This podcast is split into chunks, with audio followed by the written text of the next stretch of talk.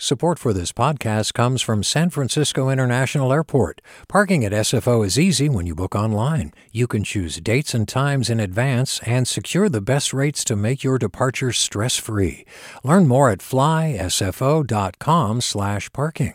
Support for K Q E D Podcasts comes from Star One Credit Union, now offering real-time money movement with Instant Pay. Make transfers and payments instantly between financial institutions, online or through Star One's mobile app. Star One Credit Union, in your best interest.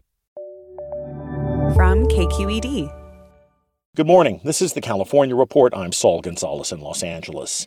And here in L A, there are increasingly angry calls from elected officials for L A County Sheriff Alex Villanueva, who runs the largest sheriff's department in the country, to resign.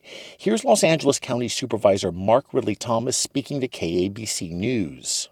The reason for calling for him to resign or to step down is to uh, communicate to him in the strongest of terms that we're fed up with the way in which he's conducting business, and it is harmful to the people of the county of Los Angeles. Villanueva's critics cite a parade of problems with the sheriff's leadership, like an attempt to rehire a deputy accused of domestic abuse, his threat of lawsuits against critics, gang-like cliques of deputies in the department, and most recently, controversial deputy-involved shootings and the arrest of a local public radio reporter who was covering a protest.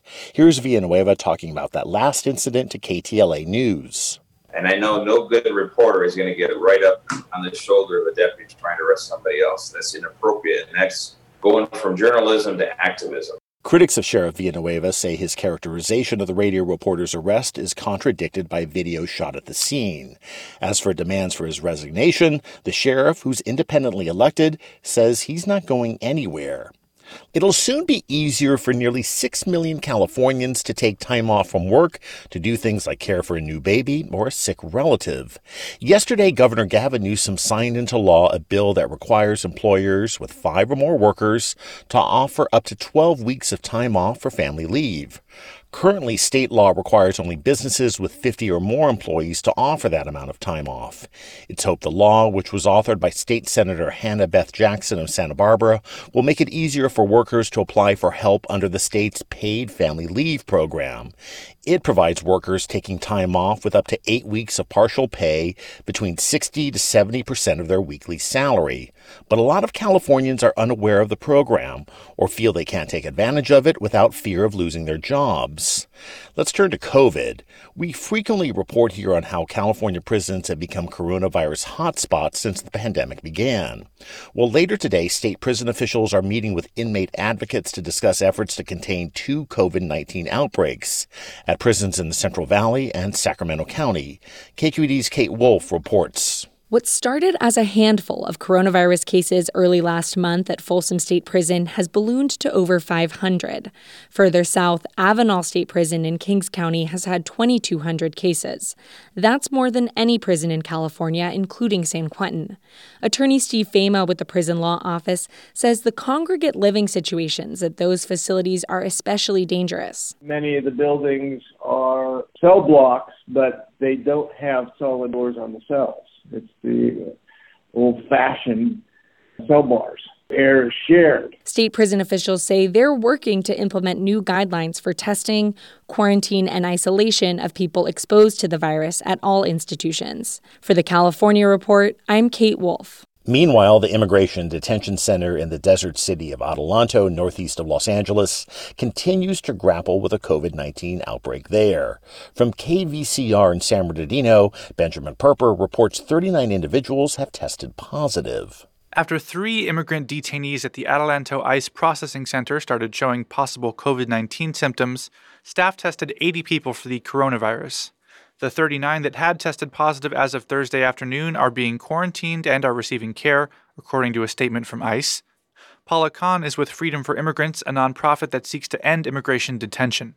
She says the conditions in Adelanto, coupled with recent reports of forced hysterectomies in another detention center in Georgia, signal the beginnings of a genocide against immigrant detainees. There are multiple atrocities happening, mass atrocities happening inside immigrant concentration camps, that being the outbreak of COVID nineteen. These outbreaks could have been preventable had people been freed when the pandemic happened. In a statement, ICE said it remains committed to ensuring detainees in its custody reside in safe, secure, and humane environments under appropriate conditions of confinement. The A C L U of Southern California has filed a temporary restraining order asking for immediate testing of all detainees at Adelanto. ICE in its statement said more detainees may be tested after additional contact tracing is conducted, but didn't commit to testing all seven hundred forty-eight detainees currently housed in Adelanto. Thursday afternoon, District Judge Terry J. Hatter ordered that any releases of detainees be delayed because of fears they might bring COVID outside the facility. For the California Report, I'm Benjamin Perper in San Bernardino. Let's turn to the climate.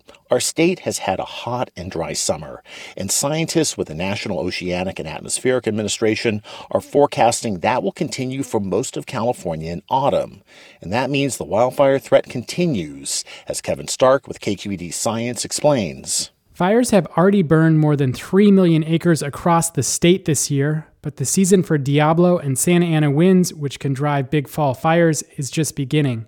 During a NOAA climate assessment call with reporters, Brad Pugh, a federal meteorologist, said Northern California faces a worse-than-average fall wildfire outlook for two reasons: expanding dry conditions and above-normal temperatures into December. With those two factors in mind, I would certainly uh, elevate the uh, chances for continued uh, elevated wildfire risk. NOAA estimates the total cost of California's August wildfires to be at least a billion dollars. For the California Report, I'm Kevin Stark. Hey, I'm Brian Stelter, and I hope you'll join me on Inside the Hive from Vanity Fair. Every Thursday, I'm getting the inside take from the best reporters in the country on what figures like Elon Musk, Donald Trump, Kevin McCarthy, and Marjorie Taylor Greene are doing. I think she wants to make things happen. She wants to get legislation passed. She made clear to me that she wants to have a president who upholds Christian values. She embraces the term Christian nationalist. That's Inside the Hive from Vanity Fair. Available wherever you get your podcasts. A young correctional officer. He said it was the most dangerous prison in California. Forced to make a choice. Fulfill his oath or back his fellow officers. Recognize the badge of my office. I'm Suki Lewis. From K Q E D Podcasts comes On Our Watch Season two, New Folsom. A story about who gets hurt when the system that promises to keep us safe is bent on protecting itself. Find it wherever you listen to podcasts. As fire crews across the state continue to battle record-setting blazes, many people are asking what can be done to make sure future fires aren't as destructive in an era of climate change. Many experts say one big solution is improved planning and not building homes where they're threatened by fire. I talked about these issues with David Shue, a thirty-year veteran of Cal Fire who now consults with cities. He says a lot of our present problems relate to where we built in the past. Certainly after World War Two, the later half of the twentieth century, uh, lots of development and growth occurred throughout the state of California. And unfortunately, there was not a lot of uh, concern or care put into how those developments were built, where they were built, and addressing uh, potential impacts of wildfires. So today, we find ourselves sort of suffering from those Uh, decisions that have been made in the past and looking at ways that we can try to turn that around. So just very tangibly, when you're driving around California or flying over it and you see homes and neighborhoods and even entire communities in fire-prone areas, do you think to yourself, that should not be there? You know, are there some places that you shake your head and say we shouldn't build there? Perhaps. But the fact is that local elected officials and governments have to come to grips with what do they tell that landowner uh, if they say, no, this is too dangerous, we're not going to build there. Have you just condemned that piece of land, and what do you do for the person who owns that land? It sounds like what you're saying is that because serious zoning and land use reforms are so politically touchy, we focus on other things like uh, fire-resistant materials and construction techniques as a solution. I think there it, it, you're bringing up a lot of good questions that are very, very deep uh, in our society. Let's face it, California and most other places around this country are facing housing shortages, affordable housing shortages, and all kinds of issues that relate directly back to how can we build more to accommodate these needs And unfortunately, a lot of the, uh, all the cheaper lands, uh, happen to fall within these more fire prone areas simply because they're, uh, they tend to be more remote, uh, out away from urban cores, uh, and things like that. So there are competing priorities that, uh, are very, very difficult. And, uh, I'm, happened. I think I'm happy to not be an elected official to have to wade into that conversation and really discuss, you know, which direction you go. Those are very, very tough choices. However, in the meantime, I think we can see from what's happening outside our windows, all of us right now, is that I don't think we have the luxury of a lot of time. I, I got to say that a lot of the subtext of what you're saying seems to be we're living in this new world created by climate change, which has resulted in these huge and growing fires, and our politics and really our societal views haven't caught up yet. You're exactly right. And I would add one uh, additional item to that. Buying more fire engines, hiring more firefighters, buying more aircraft is not going to solve this problem. We still have to have that strong suppression component. But that won't solve the problem that we're facing today. And we'll never be able to have enough fire engines to park in every driveway to save every structure. That's never going to happen. So the only option we have is to be more aggressive proactively and being out in front of this, to be more preventative than reactive. All right. Wildfire and planning expert David Shue, thanks so much. Thank you very much. The Bay Area has long been known as the place where people have experimented with psychedelic drugs and championed their use. Here's writer, psychedelic guru, and Berkeley graduate Timothy Leary talking about that in nineteen sixty-eight. Well, I want to make it clear that I didn't invent L S D. Uh, God made L S D, the evolutionary process. L S D has been used uh, in its plant form for thousands of years. Now Leary's alma mater, U C Berkeley, is launching a new center to study the science of psychedelics. K Q E D's Laura Clivens talked to one of the center's co-founders, journalist and author Michael Pollan. When Pollan told friends he was co-founding a center to study psychedelics at U C Berkeley, he heard the same response a lot. They always thought Berkeley would be the first place to have a psychedelic study center. But Berkeley isn't the first. Although psychedelics like L S D and psilocybin have been outlawed nationwide for roughly fifty years, recent studies have shown the drugs, coupled with therapy, are particularly effective in treating some mental health problems. For example, the nonprofit MAPS, based in Santa Cruz, is currently in late-stage human trials on the use of M D M A, or ecstasy, to treat P T S D. Johns Hopkins is studying psilocybin to treat addiction and severe depression. Berkeley Center will instead focus on how psychedelics affect the brain. The work that isn't getting done in this country to that extent is looking at what psychedelics such as psilocybin have to teach us about the mind, about things like creativity, consciousness, cognition, emotion. The center will also train people to be guides or facilitators for psychedelic research and therapies. For the California Report, I'm Laura Clivens. Support for the California Report comes from Water Heaters Only, specializing in the repair and replacement of water heaters since nineteen sixty-eight. Licensed and insured, open twenty-four hours a day every day. Learn more at water heaters only dot com.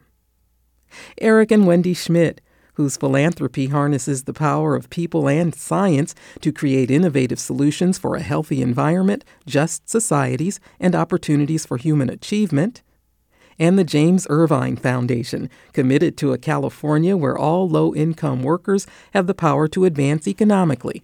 Learn more at irvine dot org.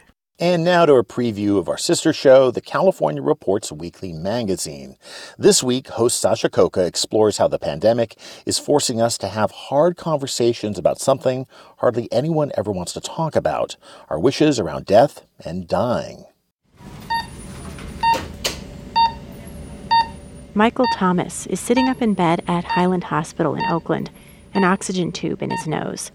He's sixty-four, and he has a lung disease that makes it hard to breathe. He's particularly vulnerable to COVID. He's talking to his doctor, Jessica Sitter, over Zoom. I'm not going anywhere. Not yet. I, I would say not in another ten years. You're a more, you're a more confident person than I am about myself. Seriously. I mean, I love your optimism. And I want to be I want to be totally frank with you, because I, des- I I believe that you deserve that. If someone told me Michael is going to die within the next six months, I would also not be surprised. Sitter is a palliative care physician at Highland, and she says, pandemic or not, all of us need to be having conversations with our loved ones right now about our end-of-life wishes. It's about how people want to live their lives. That informs how people want to die, but it really starts with how they want to live. Death is a part of life. We have sex ed in high school, Sitter says.